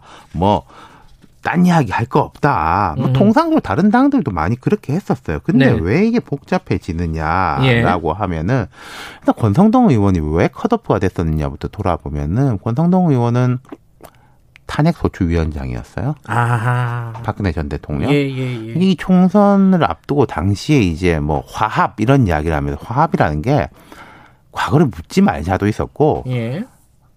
탄핵에 직접적 책임이 있는 사람들, 그러니까 친박 핵심으로 음. 뭐 국정농단 이런 이미지가 있는 사람들은 내보내야 된다. 음. 그러면은 그쪽에서 아니 저희 권성동은 탄핵에 앞장섰잖아. 음. 거기도 이제 뭐 균형을 맞추기 위해서 내보내야 된다. 음. 이런 거였어요. 음. 그리고 홍준표, 김태호 의원 같은 경우에는 대선 주자급이니까 당이 검지로 나가라고 음. 명령을 했는데 그걸 어기고 자기 기반을 지켰다. 음. 뭐 이런 거였고 윤상현 의원은 앞서 말씀드렸듯이 이제 친박 핵심 이런 것인데 그럼 지금 현 상황에서 볼 때 예. 권성동 의원은 그 부담이 없어요. 지금 탄핵하고 이제 선을 긋고 과거 단절을 하겠다라고 하니까 오히려 부합하는 인물일 음. 수도 있는 겁니다. 네. 윤상현 의원은 그래서 그런지 본인이 뭐 그렇게 복당에 굳은 의지를 드러내는 것 같지도 않고 음. 그럼 남은 사람이 두 명인데 네. 그중에서도 제일 핵심은 홍준표, 홍준표 의원, 워낙 전 대표. 예. 여론조사에서 지지율도 꽤 나오잖아요. 예. 보수 쪽에서 보면은 그러니까 여야를 분리해놓고 보면은 범야로 보면은 통상 한 세 손가락 안에 들어요. 예. 그게 부담이라는 거죠. 홍 전 대표가 그럼 복당하면은 당내에서 보수적 목소리를 낼 것이고 음. 좀 지금 잠잠해 있는 보수계가 홍 전 대표 중심으로 뭉칠 거고 당 밖에 강성 보수의 목소리도 올라갈 것이고, 예. 그러니까 내응하고 외응이 이제 합쳐질 것이다. 음흠. 근데 그렇게 해가지고 뭐 전체가 확장되면은 좋겠는데. 만약 그렇게 되면은 지금 중도 개혁 보수 이런 기반으로 어 국민의힘이 어렵게 어렵게 쌓여 올린 지지세가 다 무너진다. 컨셉이 흐트러진다. 그러니까 지금 어 김종인 비대위원장이 중도를 계속 표방을 하면서 나가고 있는데 네. 홍준표 의원은 어 아까 말씀하신 약간 아스팔트. 그 아스팔트하고는 괴가 약간 다르긴 한데 좀. 어, 좋은 말로 하면 터프하고, 나쁜 말로 하면 또 거칠고, 이제 예. 말도 뭐 좀 그렇잖아요. 예. 예. 그런 부분. 그리고 홍 전 대표의 지금 지지층은 어쨌든 좀 강성 우파. 음. 뭐, 예를 들어서 문재인 정부하고 뭐 세게 붙어야지. 지금 이게 야당이 야당이냐. 아스팔트까지는 아니더라도. 예. 뭐, 음. 거칠게 나가야 된다. 음. 이런 쪽들이니까, 예. 당내에서 지금 그런 생각을 하는 사람이 없지 않을 거예요. 근데 어쨌든 지금 김종인 체제에서 지지율도 좀 오르고 네. 또 주목받는 의원들을 보면 이제 초선 중심으로 뭐 윤희숙 의원이라든지 좀 컨텐츠 중심형 음. 이런 의원들이 이제 주목받는 시류지 않습니까? 음. 그러니까 잠잠해 있는 건데 홍 전 대표가 복당을 한다면 그 혼자가 아니라 그런 이제 꿈틀꿈틀거리는 흐름들을 추동해서 음. 끌어올릴 가능성이 높다. 그런다면은 그게 예컨대 내년 사월 재보선 서울 부산인데 뭐 부산에는 좀 도움 될지 모르겠지만 서울 선거에 과연 그게 도움 될 거냐. 음. 뭐 그런 식의 이제 판단들이 네. 있는 거죠. 근데 잠깐만 김태호 의원도 잠깐 얘기를 해야겠죠? 섭섭해 할 거 아니에요. 그러니까 김태호 의원은 홍 전 대표보다는 이제 부담이 덜한데 네. 예컨대 김태호 받아주면은 홍준표 안 받아줄 뭐 이유 있냐? 그렇죠. 그런 식도 되는 건 거죠. 음, 근데 홍준표 의원하고 김종인 위원장하고 약간의 악연이랄까? 약간이 아니라 구원이 있죠. 그러니까 김종인 네. 대표를 이렇게 데리고 올 김종인 비대위원장이 지난 총선 때 데리고 오려고 할 때부터 막. 쓴소리를 했었고 또 비대위 체제가 출범하려고 할 때도 막 뭐라고 했었죠. 그러면서 맞아요. 이제 뭐 내가 구십 년도에 이제 검사 그때 거기 국민검사였지 않습니까? 예, 예. 그때 동아은행 사건으로 청와대 경제수석 출신인 김종인을 직접 내가 구속시킨 사람이다. 음. 뇌물 브로커다. 네. 막 이렇게 비난을 퍼부은 바가 있고 김종인 비대위원장 그 부분에 대해서는 대응을 안 했습니다만은 음. 뭐 기분 좋겠어요. 네. 그러니까 또 홍준표 전 대표의 스타일상 저를 복당시켜주면 이제 조용히 살겠습니다. 그럴 사람이 아니죠. 또 그러면 홍준표의 매력이 없는 거지 않습니까? 예, 예. 그럼 이제 알아서 먼저 복당시켜주길 바랄 건데, 그럼 지금 김종인 체제나 이 분위기가 아유 제발 좀 들어와가지고 우리 당에 힘을 실어주십시오.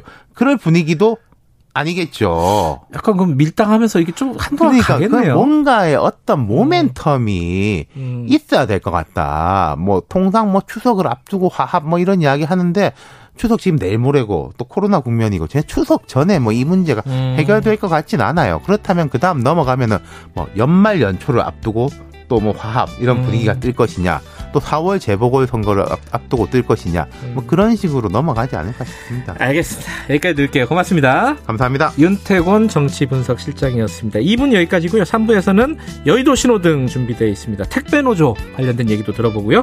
일부 지역국에서는 해당 지역 방송 보내드립니다.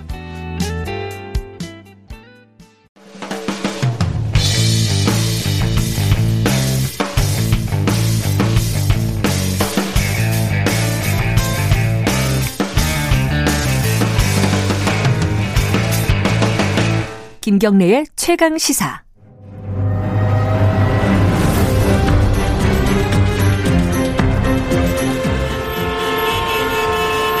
지피에스가 연결되었습니다. 김경래의 최강시사. 여의도 신호등.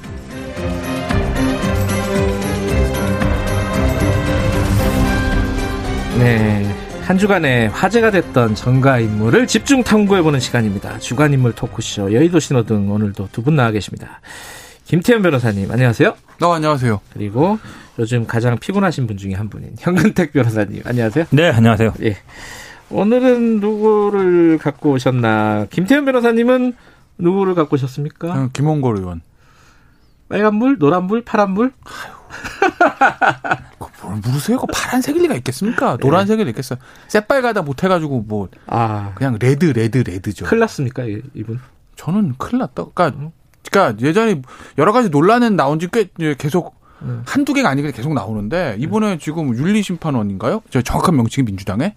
뭐, 윤리심판원이죠. 뭐 예, 네. 윤리심판원. 윤리감찰단. 윤리감찰단. 아, 죄송합니다. 네. 윤리감찰단에 이낙연 대표가 처음으로 회부한 거냐, 이상직 음. 의원과 같이. 네. 그러니까 굉장히 빨간불인 거고, 저는 아예 다 얘기를 말씀드릴까요? 지금 마이크 잡은 김에? 하세요. 뭐. 네. 네. 순서가 어디 있어요? 아, 그죠. 저는요, 단순히 윤리, 윤리 문제를 떠나서, 아, 그러니까 요새 의원 배지 되고 나서 있었던 여러 가지 문제들 떠나서, 저는 근본적으로, 제가 예전에 현근택 변호사한테 한번 이 말씀 드렸을 거예요. 지난 총선 때, 음.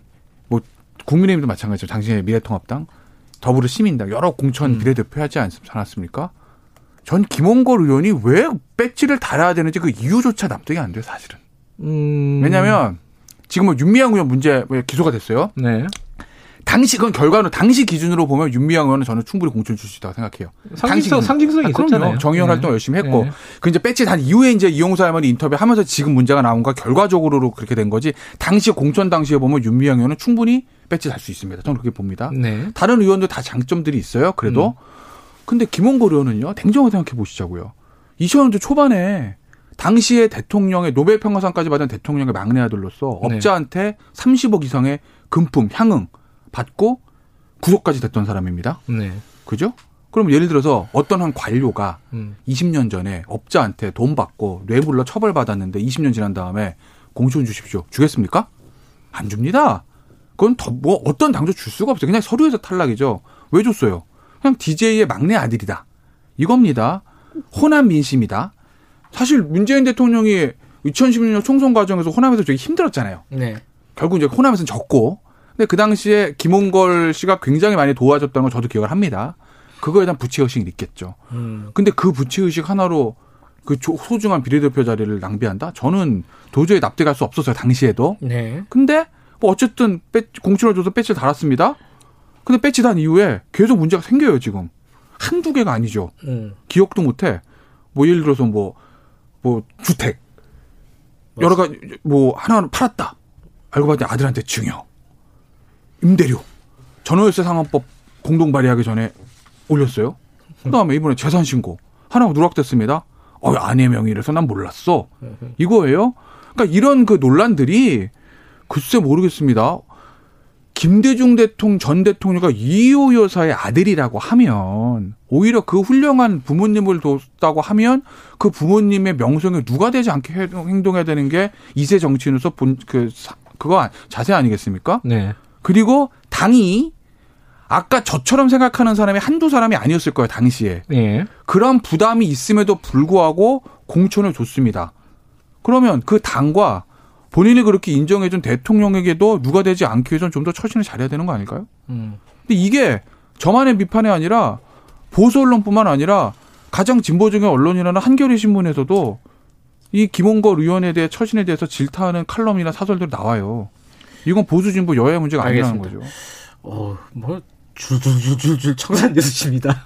아니 다 나와가지고 뭐 제가 할 말이 별로 없는데 네, 대체적으로 동의하세요? 예, 네, 대체로 동의하죠. 왜냐하면 오. 지금 그 윤리심판원하고 감찰단 헷갈리는데요. 윤리심판원은 법원이라 생각하면 되고 음. 감찰단은 조사하는 검찰. 검찰이라 생각하시면 돼요. 음, 예. 그 전에는 이제 법원만 판단만 하고 예. 조사하는 기관이라 생각하시면 되고 이게 이제 이낙연 대표가 공약으로 내세워서 만든 거고요. 음.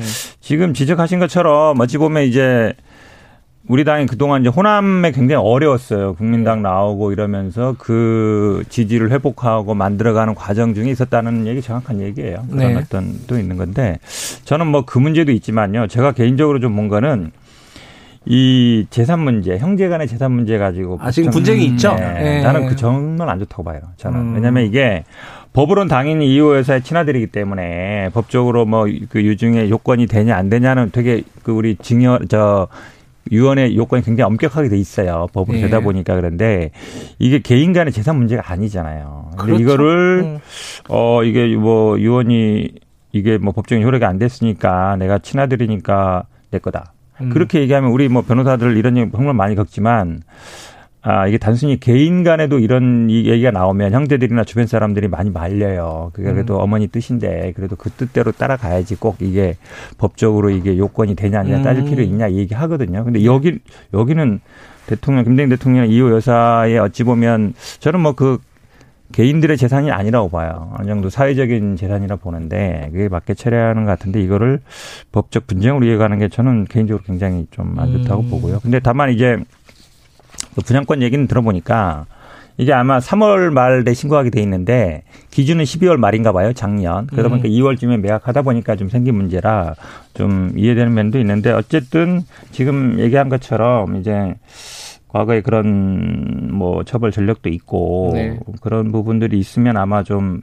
본인이 어쨌든 이 처신이나 이런데 네. 조금 유의할 필요는 있다고 봐요. 또 하나 네. 궁금한 게요. 이 윤리감찰단에서 이제 조사를 해가지고 이제 심판원에서 심판으로 넘기면은 네. 네. 네. 하면 이게 이제 비례대표잖아요 지금. 그렇죠. 네. 그러면은 그냥 쉽게 얘기하면은 배지를 뗄 수도 있는 거예요? 어떻게 되는 거예요? 비례대표는 아시잖아요. 예를 들어 본인이 음. 나가는 건 안 되는 거고 예를 들어서 뭐 출당하거나 이럴 때는 어쨌든 되는 건데 결국은 음. 이제 지금 많은 분들의 관심이 이게 음. 결국은 뭐 법적인 문제는 이제 사법의 영역이고 네. 법원 뭐 이 당내에서는 아마 제가 보기에 지금 윤미향 의원 같은 경우는 뭐 다 기소되니까 이제 다음 건 정지 정도 했잖아요. 거기도 비례거든요. 예. 네. 네. 그러니까 결과를 보겠죠. 네. 결과를 제가 보기에는 어 지금 말씀처럼 이게 네. 어떤 뭐 경고로 그칠지 다음 건 정지, 당직 정지, 그다음에 제명까지 있는데 어디까지 갈지는 한번 그 사안의 경중을 따져봐야 될 것 같습니다. 만약에 제명이 되면은 어, 의원직은 어떻게 되는 겁니까? 어 아마 이게 제명될 경우에는 유지되는 거 아닌가요? 유지되죠. 그러니까 예. 제명은 무소속이 되는 거잖아요. 그러니까 그렇죠. 국회에서 음. 국회에서 제명을 한다. 음. 국회에서 제명의 삼분의 이거든요. 그러니까 국회에서 제명을 한다 그러면 의원직이 떨어지는 건데 국회의원의 음. 제명이니까. 예. 근데 지금은 당원 저 당에서 제명시키는 겁니다. 예. 그러면 비례대표 같은 경우는 쫓겨나면 그러니까 비례대표는 음. 쉽게 내가 내가 대발로 나가면 배지가 떨어지는 건데 그렇죠. 예. 쫓겨나가면 배지가 유지되는 거예요. 음. 그러니까 사실 본인이 사임하지 않는 이상. 음. 그 강제적으로 배지를 떼게 할 수는 없는 거죠. 뭐 사실은 만약에 더불어민주당만 동의를 하면 네. 국회에서 삼분의 일도 되긴 됩니다. 음. 그렇잖아요. 백팔십 석인데 네. 국민의힘은 웬만큼 동의를 할 거고. 근데 사실 그게 현실적으로 일어나기가 어려운 일이거든요. 아, 그 국회의원 이제 제... 본 적은 없어요. 아니, 그럼, 아니 한 명 예전에 누구, 김영삼 누구... 전 대통령.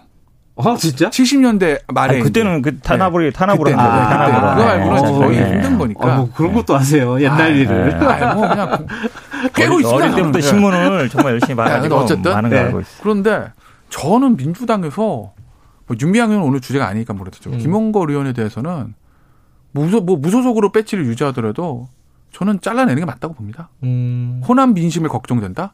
아휴, 호남 민심이요. 예를 들어서 호남 분들이 어떤 분들인데 어떻게 보면 정치적인 이, 판, 이 굉장히 좀 저 스마트한 유권 전략적 투표도 하신다는 분들인데 음. 김대중 대통령의 셋째 아들을 공천을 주니까 내가 민주당을 지지하고 네. 공천을 안 주니까 어 호남을 홀대 안 해하고 지지 안 하고 그럽니까? 음. 아닙니다. 지금 이 상황에서 김대중 대통령의 셋째 아들인 김홍걸 의원을 쫓아냈으니 야 민주당이 이거 호남을 홀대하는 거 아니야? 뭐야 이거? 이렇게 보기 위해서 가겠습니까? 호남 민심. 음. 절대 그렇지 않습니다. 이거 호남 민심을 걱정할 게 아니라 저 김홍걸 의원을 민주당에 품고 있으면서 나오는 플러스와 마이너스를 이익형량을 해보면 이건 마이너스가 훨씬 무슨 플러스가 있어요. 음. 일도 찾을 수가 없는데 저는 플러스를. 자 그러면 근데 어쨌든 김홍걸 의원 그렇다 어. 치고 지금 어, 감찰단의 회부라고 하나요? 이거는 뭐라고 하나요? 조사를 하는 거죠. 네, 조사를 하고 네. 있는 의원이 이상직 의원이 또 있잖아요. 그렇죠. 이 부분은 어떻게 될 것 같아요? 그러니까 사실은 그 부분이 더 큰 것 같아요. 네. 왜냐하면 음. 어제 나온 게 이제 아마 이분 재산이 뭐 수백억 대인데. 아, 그렇죠. 기업가니까. 예. 근데 아마 어. 그 고용보험료 오억을 안 내가지고 이분들이 그 실업보험이라든지 하면 정부의 혜택을 못 받고 있다는 거잖아요. 이게 사실 어찌 보면 도덕적 해이 문제라든지 특히 그 이런 공정의 문제보다 굉장히 큰 거잖아요. 그러니까 아들들, 딸들 돼 있고 이래서 사실은 저희 당 입장에서도 더 부담스럽죠. 음. 을들의 어떻게 보면 약자들의 그걸 보호해 주는 입장인데 음. 본인 재산도 많은데 왜 그 고용보험을 안 냈을까? 네. 왜냐하면 근데 결국은 그분들이 그럼 나중에 어디 가서 이제 하소연하느냐 문제가 돼서 저도 이 부분이 사실은 좀. 어, 지금 많은 분들이 해고되고 있고 음. 그리고 실제로 어떤 혜택을 못 받고 있어서 이게 그렇다고 해서 또 개인 사기업에 정부 예산을 투입하기도 쉽지 않은 상황이고 네. 저는 뭐 오히려 김홍걸 의원 같은 경우는 개인 재산의 문제인데 이상직 의원 같은 경우에는 약간 약자들의 이런 음. 불이익 그다음에 이런 문제라서 오히려 더 중하게 보고 있습니다. 개인적으로. 이, 이분도 이 이상직 의원도 잘라내야죠. 네, 네. 아니, 진짜 이거는 왜냐면 민주당에 더 부담될 수 있는 게 아까 네. 말했던 을에 대한 문제, 약자들의 네. 문제들도 있고 뭐 일각에서 지금 보수 언론 쪽에서 나오는 얘기인데 왜 민주당이 이상직 의원을 이렇게 싸고 도냐, 음. 뭐 대통령이 뒤에 있는 거 아니냐, 뭐 그런 얘기들 하자 나오잖아요. 아, 실제로 잘 그렇다는 건 아니고 그러니 이 이상직 의원을 계속 품고 있으면. 음. 상대 이제 정파에서 야당이나 보수 언론 쪽에서 그 문제를 계속 걸고 넘어질 거거든요. 네. 그게 민주당과 청와대는 결코 유쾌한 문제가 아니라는 거죠. 제가 뭐 그게 진짜 무슨 대통령과의 관계가 있어서 뭐 그렇다라는 건 말씀드린 건 아닙니다. 네. 어쨌든 그런 거를 지적하는 어떤 기사나 사설들이 있긴 있는 건 사실이니까 제가 말씀을 드리는 거예요. 그러니까 그런 쓸데없는 구설에 휘말리지 않기 위해서라도 선제적으로 저는 대응할 수가 있다고 보는 거죠. 아니 의석이 백, 아까 굉장히 제가 좀 냉정하게 말씀드리는 건데 국민의힘은 의석이 백 개잖아요. 네. 한두 개가 아까울 수도 있어요. 거기 지금 모으고 있잖아요. 네. 지금. 한두 개가 아까워. 근데 네. 백팔십인데. 음. 사실 삼십 개까지도 안 아깝습니다. 극단적으로 말씀드리면. 아유, 오늘 말씀을 되게. 예전에면 제가 사실은 뭐 이런 얘기 드릴게요. 사실은 기업이 문제가 됐을 때 이런 문제 많이 되면. 네. 진짜 오너라든지 아니면 뭐 창업주나 이런 분들이 어느 정도 성의 표시를 해요. 네. 그게 법은. 음. 뭐 법적으로 뭐 주주가 음. 책임지는 건 아니잖아요. 네. 그렇긴 한데 어느 정도 문제가 됐을 때 본인의 뭐 사죄를 출연한다든지 그러면서 어느 정도 하거든요. 그분들은 뭐 다 책임질 수 없겠죠. 그런 네. 어떤 성의 표시는 제가 보기에 필요해요. 그게 음. 꼭 법적인 의무는 아니지만 국민들이 그러냐. 봤을 때 아 그래도 음. 창업주로서 그래도 뭔가 성의 표시는 했다라는 게 느끼는 게 중요하거든요. 그러니까 그 정도는 저는 해줘야 된다고 봐요. 알겠습니다. 어, 사실 앞에 처음에 현근택 변호사님 누구 들고 왔는지 어, 여쭤봐야 되는데 이, 김태현 변호사님이 쫙 얘기하는 바람에 못 들었어요. 어, 추미애 의원을 또 들고 오셨는데 또 색깔이 없어요. 색깔이 아니 지난주에 어, 금요일에 얘기하면서 주말 넘어가면서 분위기가 바뀔 거 기사 많이 났더라고요. 네. 기사 바, 어, 분위기 바뀔 거다라고 얘기하고 그 말은 빨간불에서 파란불로 좀 넘어가는 거 아니냐? 네네네. 이런 취지였는데 실제로 그렇게 됐다고 보십니까? 전 됐다고 봐요. 제가 사실 지난주에는 네. 약간 노란불 정도로 봤고 이번 주에는 네. 이제 파란불이라고 보는데요. 아, 파란불? 어, 네. 예. 근데 이제 이게 제가 관여하고 있다 보니까 네. 왜냐면 좀 이제 하셨어요. 주관적인 주관, 예, 어차피 다 주관적이죠. 아, 예. 예. 추미애 의원 아니 장관이고요. 예. 아, 사실은 지난주에 예. 제가 두 가지 얘기했었죠. 분야, 주말 넘어가면서 바뀔 것 같다. 네. 그다음에 유관 표명이 있을 수 있을 예. 것 같다. 뭐 얘기는 아마 저는 뭐 둘 다 맞았다라고 보고 있어요. 예. 왜냐면 어, 이제 지금 대정부 질문을 사일 동안 했는데요. 뭐 처음부터 추미애 장관 시작해서 추미애 장관 끝났어요. 열 몇 분 하셨는데 대부분 거기 시야했는데 어, 그동안 나온 거 중에 뭐 새로운 거 있느냐? 없어요. 새로운 거 별로. 어, 없었고, 지금 나오는 뭐 딸 그 뭐 정치자금 가게 갔다는 얘기도 지난번에 다 나왔던 얘기예요. 음. 예전에 그 인사청문회 할 때 다 나왔던 음. 얘기라서. 아, 그때 나왔어요? 나왔던 얘기죠. 어, 왜냐면 새로운 얘기는 아니에요. 근데 워낙 이제 아들 문제가 크다 보니까. 음. 근데 이 국민들이나 여론들이요. 뭔가 새로운 팩트나 아니면 이런 걸 가지고 얘기를 해야지 과거의 거 가지고 계속 얘기하면 제, 재미란 말 죄송합니다. 그러니까 큰 관심이 없거든요. 그럼 앞으로 있죠. 이제 아마 국민의힘에서 고민할 거예요. 이제 다음 주부터 이제 상임위도 있고 그 다음에 음. 국정감사 있잖아요. 아마 이걸 계속 들고 나올 것 같긴 한데 저는 아마 그러면 폭망한다라고 봐요. 역풍이라고 보통 예. 얘기하는. 저 김태현 변호사님 동의하십니까? 약간 파란불로 슥 바뀌고 있다. 뭐 이런 말. 파란불로 바뀌는 것 같지는 않고. 예. 예. 저는 저는 뭐 파란불로 아직 바뀌다. 아직은 아니다. 왜냐하면 예. 아직 남아 있는 것들이. 딸 문제는 저도 그건 마이너한 거라 생각합니다. 예, 그럼 좀 예, 그건 뭐 작은 그러니까 문제죠. 예. 제가 국민의힘 의원들한테 저 말씀드리고 싶은 건 총을 여러 군데 쏘면 안 돼요. 음, 음. 한 곳에 집중해야지. 그리고 예를 들어서 추미애 장관의 아들 의혹도 뭐 이것저것 해서 뭐. 영국에서 뭐 축구 선수를 했는데 뭐 어쩌고 저쩌고 뭐 사진 나오고 이렇게까지 난사하면 안 되고 집중적인 쟁점으로 파고들어야 되거든요. 음. 그러자 한 곳이 뚫리지 여러 군데 좀 힘이 분산됩니다. 집중적으로 하는 네. 게 잘 안 나오니까. 아, 그러니까, 그러니까 저, 저는 지금 추 장관 네. 문제 중에서 포인트 남아있는 거 두 건데 하나는 아이 변호사님한테 이걸 얘기해봐 뭐, 뭐, 뭐 받아 적는데요 예, 지금 적어야지 뭐, 적어야지. 네, 그러니까 첫째는 자 그러니까 포인트 두 개, 이십삼 일날 예, 간단하게 이십삼 일 이 차 병가에서 이제 연장 예. 연장으로 끝날 때 그 예. 시점 같은 거예요. 음. 그러니까 뭐 당직사 혐오 씨가 말이 맞냐 안 맞냐를 떠나서 어쨌든 병가가 끝나고 연장이 들어간 건데, 그러니까 집에 있을 때 뭐 집에 있었다고 하면 예. 그 병가가 끝나기 전에. 누군가가 연, 개인 연가로 연장 신청을 하고 허가를 받은 건지 음. 아니면 병가가 끝난 이후에 어? 어떡하지? 나 들어가야 되는데 아픈데? 들어가기 싫은데? 연장을 개인 연가로 바꿔줘. 이러면 사실은 시간에 갭이 생기는 거잖아요. 음. 그게 이제 하나. 하루가 됐든 뭐가 네, 됐든. 한 시간이 됐든. 네. 그러니까 국무이탈 관련해서 그걸 하나 풀어야 될 거고. 두 번째는 이제 유월 십사일날 일 차 병가에서 이 차 좀 잘 적으세요. 네. 적고 있어요. 일 차 병가에서 이 차 연장 끝날 때 네. 녹취록 얘기 나오잖아요. 네. 녹취록 얘기. 거기서 뭐 추 장관은 본인이 아니다. 남편도 아니다. 근데 나중에 다시 얘기했습니다. 근데 이제 근데 뭐 보면 여자 목소리인데 남편의 이름이 적혀 있다라는 음. 국민의 얘기는 있어요.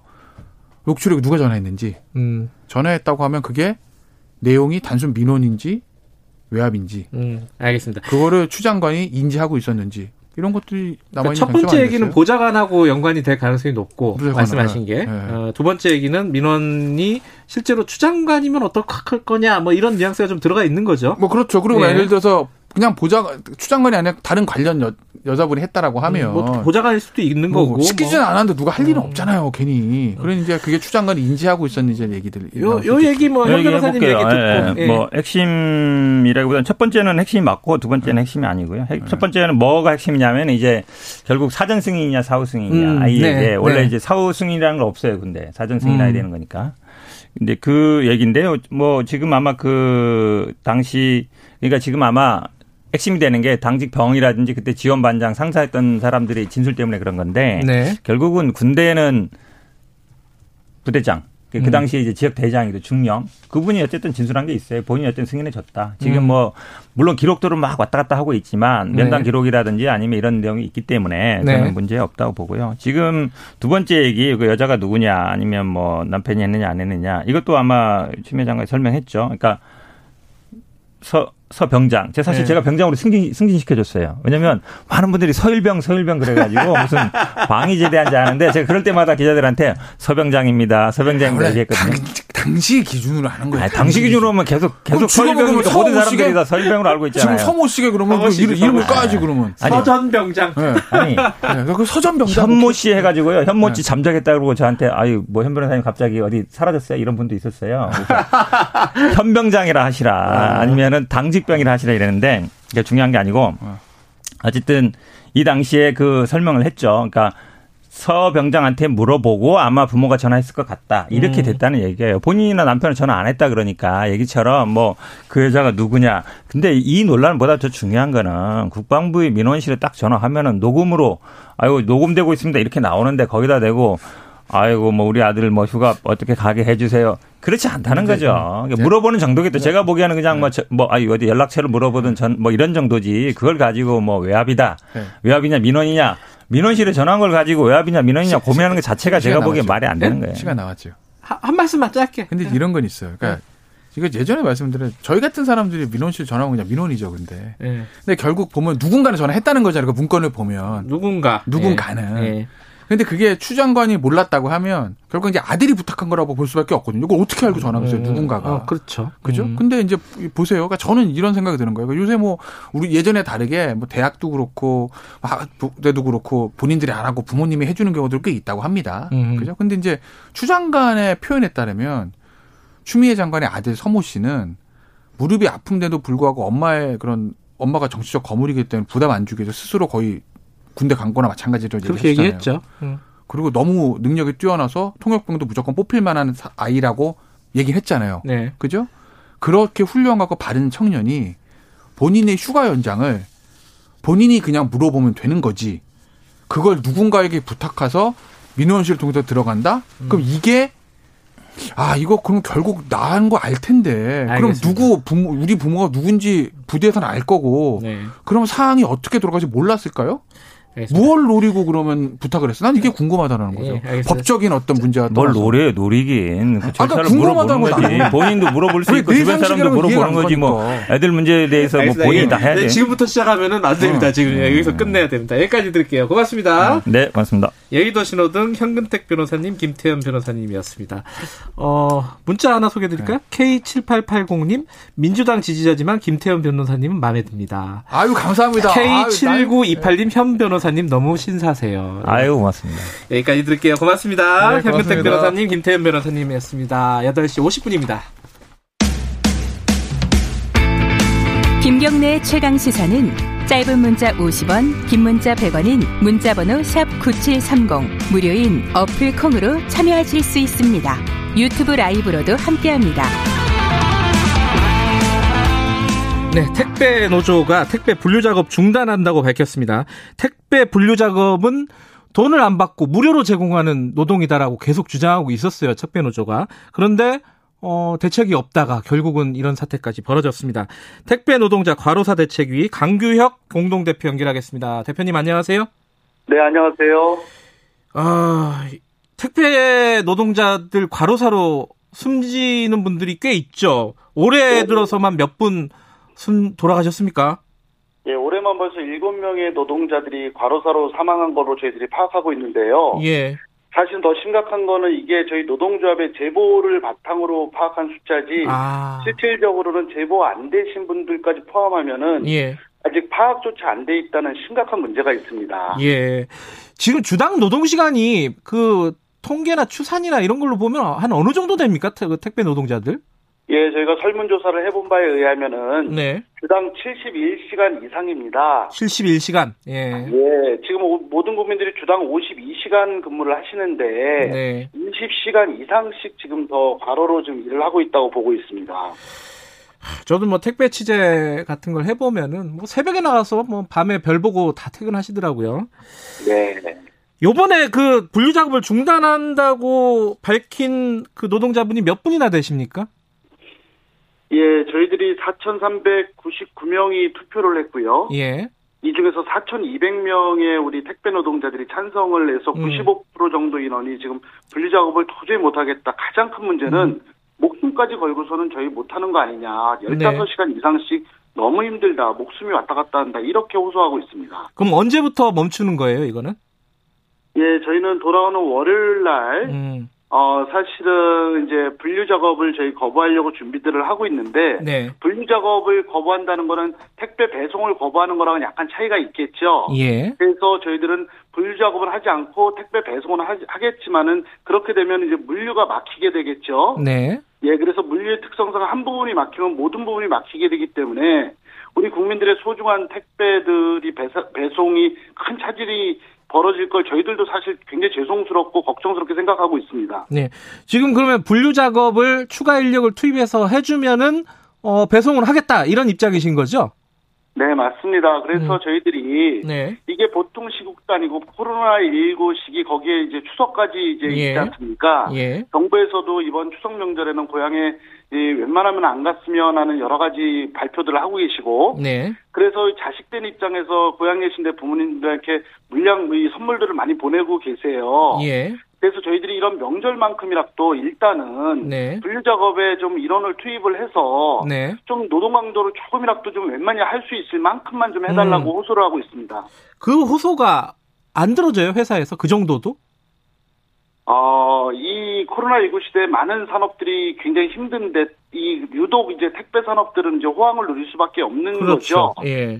그래서 저희들은 택배, 재벌 택배사들의 영업이익에서 일부분만 투입을 하면은 사실은 해결 가능한 거고, 음, 더더군다나. 네. 네. 회사한테만 요구하지 않고 예. 택배사와 대리점과 저희 노동자들도 일부 부담하겠다. 음. 그래서 그런 자리를 마련들을 해서 그러면 어떻게 부담들을 서로 해서 정말로 좀 이 그 과로사 없는 택배 시장을 함께 만들어보고 지혜를 모으자고 제안을 하고 있는데 아직까지 응답이 없어서 굉장히 답답합니다. 어떤 요구 조건, 그러니까 요구 조건 중에 어떤 게 핵심이고 어떻게 되면은 어 이거 지금 분류 작업 중단을 풀고 정상적으로 근무를 하겠다. 이 요구 조건을 좀 말씀해 주세요. 예, 가장 중요한 거는 네. 이 분류 작업과 배송 작업인데 많은 국민들이 네. 택배 기사들은 다 배송만 하는 걸로 인식을 하고 그렇죠. 있는데 예. 저희들이 가장 심각하게 생각하는 건 이제 분류 작업인데 예. 이전에 물량이 많지 않았을 때는 분류 작업이 한 두 시간이면 끝났는데요. 네. 지금은 분류 작업이 일곱 시간씩 걸려요, 보통요. 예. 그럼 아침 일곱 시에 나와서 일곱 시간 동안 분류 작업하면 오후 세 시, 네 시나 돼야지 겨우 이제 배송을 이제 시작을 하거든요. 네. 근데 분류 작업은 저희들 일이 아니고 공짜 노동이에요, 사실상은. 음. 예, 그렇기 때문에 저희는 분류 작업에 좀 상식적인 인원을 좀 투입을 해달라는 거 하나, 두 번째로는 네. 근본적인 문제 해결을 위해서 예. 노사, 정부, 다음에 시민사회단체 한 사자가 모여서 네. 저희들이 더불어민주당 을지로위원회에서도 그 제안을 하셨고 아마 고용노동부에서도 노력하시는 걸로 알고 있는데 예. 마주 앉아가지고 그래서 근본적인 문제를 각자 그러면 조금씩 양보들을 하고 지혜를 모으자 이렇게 현재 제안들을 하고 있는 겁니다. 음, 지금 이제 정부에서는 대책들을 마련하는 것 같은데 아까 말씀하신 대로 재벌 택배사, 택배 회사들은 전혀 응답이 없나요? 뭐 좀 같이 좀 문제를 해결해 보자 이래야 될 거 아니에요? 네, 현재 아마 그 고용노동부나 교통부랑은 소통을 하고 있는 걸로 저희들은 알고 있고요. 네. 다만 뭐 저희들이랑은 전혀 현재 소통 구조가 현재 없습니다. 그래서 음. 저희들은 얘기라도 좀 하자. 우리 음. 우리도 우리 문제만 아니면 우리 입장만 우기지 않을 거고 네. 그 자리에서 회사 입장도 있을 거 아닙니까? 네. 대리점 입장도 있을 것이고 저희 입장도 있을 거고 네. 또 소중한 택배를 받는 국민들 입장이 있는 거죠. 예, 알겠습니다. 예, 그래서 그런 것들을 다 놓고 같이 얘기하자라고 저희들은 주문을 하고 있습니다. 네, 주말 사이에 그래도 어, 회사 측에서 좀 전향적으로 나와가지고 어, 대화가 좀 이루어졌으면 좋겠네요. 오늘 짧게나마 이렇게 얘기 들었습니다. 고맙습니다. 네, 고맙습니다. 택배 노동자 과로사 대책위 강규혁 공동대표였습니다. 김경래 최강기사 오늘 여기까지 하죠. 저는 뉴스타파 기자 김경래였고요. 다음 주 월요일 아침 일곱 시 이십 분에 다시 돌아오겠습니다.